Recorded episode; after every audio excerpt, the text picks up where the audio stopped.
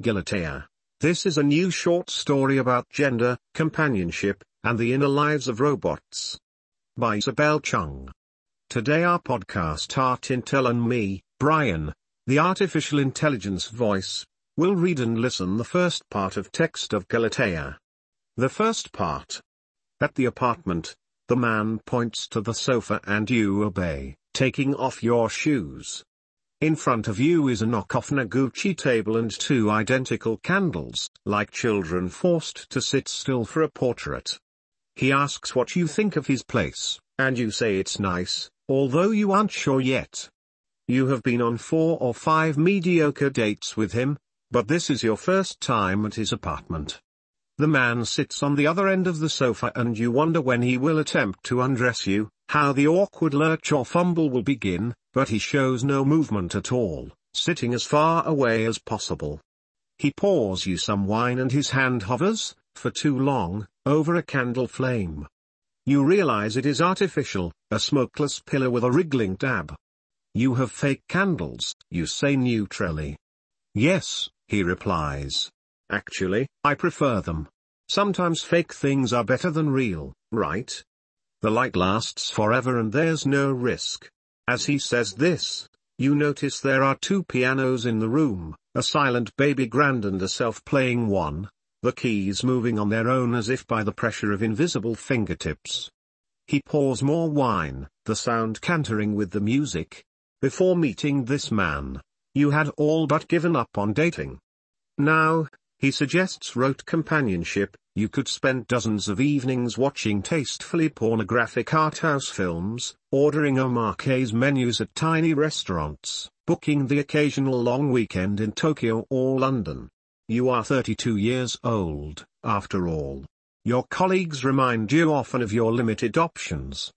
You excuse yourself to the bathroom and find more fake candles and an MC Escher print, a box of USB sticks by the sink. You pee sluggishly, exhausted already. You return to the living room. Smoke? The man has opened the balcony doors, and a new smell enters the room, damp and fragrant and salt. You suck it into your lungs. There is an artificial waterway near the man's apartment. In the summer, people like to pull on their long-sleeved bathing suits and sit on beds of sand drinking cantaloupe juice. Sometimes, when it is very hot, blankets of sulfur float in from the plastic molding factory situated farther upstream. Early spring is when you like to visit the river. It is usually very cold, but with your body wrapped in wool you can walk for hours. When you return home, your toes, your eyes, your ears are singed with cold. And for a short while, as you warm up, your cheeks blood red, it feels as if you are changing.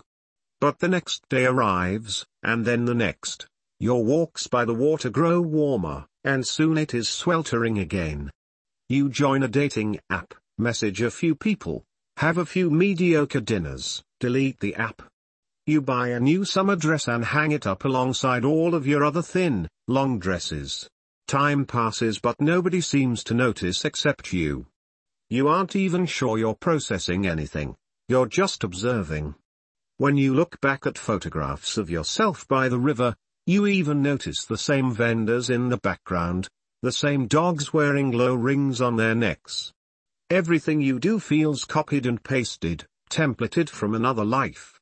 Outside on the balcony at the man's apartment, the air is colder than you expect. It is only then you realize that you're drunk. How many glasses of wine have you had since you arrived? Three? Four? And your face flushes against the bracing wind. The man's balcony is wide and new, just like everything inside the apartment.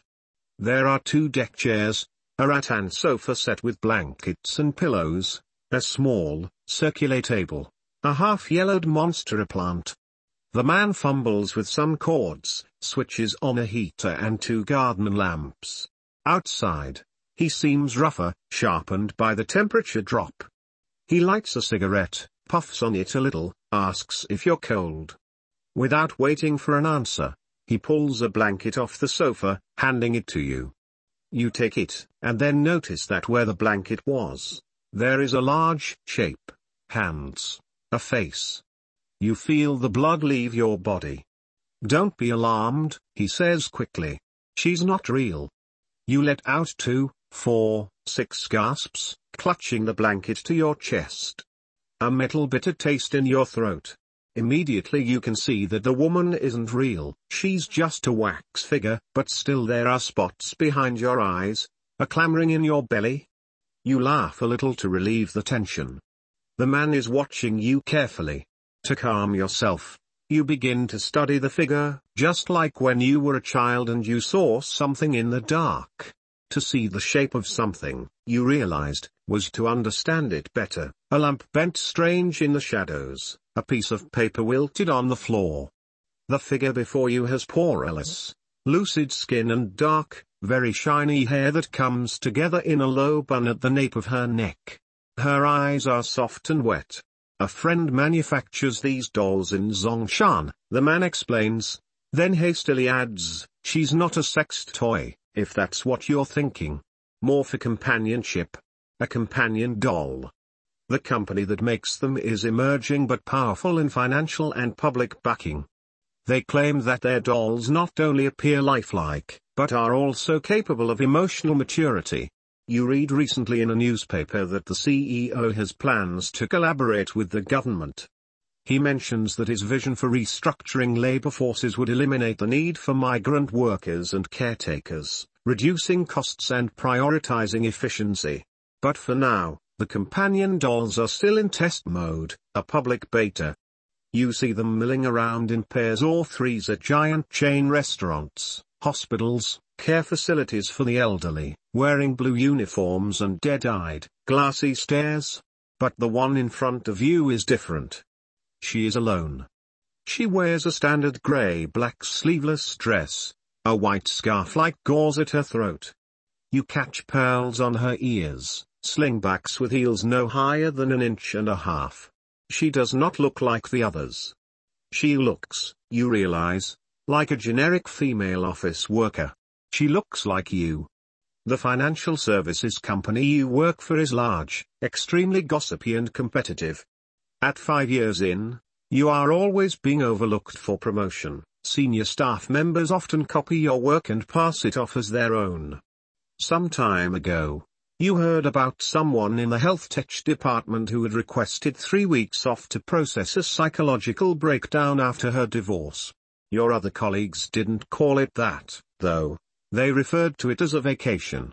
On your first date, the man had provided enough basic information for you to figure out that his previous partner was this same woman, although you didn't mention the connection. It seemed inappropriate to bring up your non-relationship with her. You hadn't ever spoken, anyway, although you saw her often around the pantry and the bathroom. You feel a little strange holding this information, knowing that you shared the same space as his ex-wife, moved circuitously around the same desks, the same stairways, to reach the expenses department, where you both regularly cashed out for your client lunches.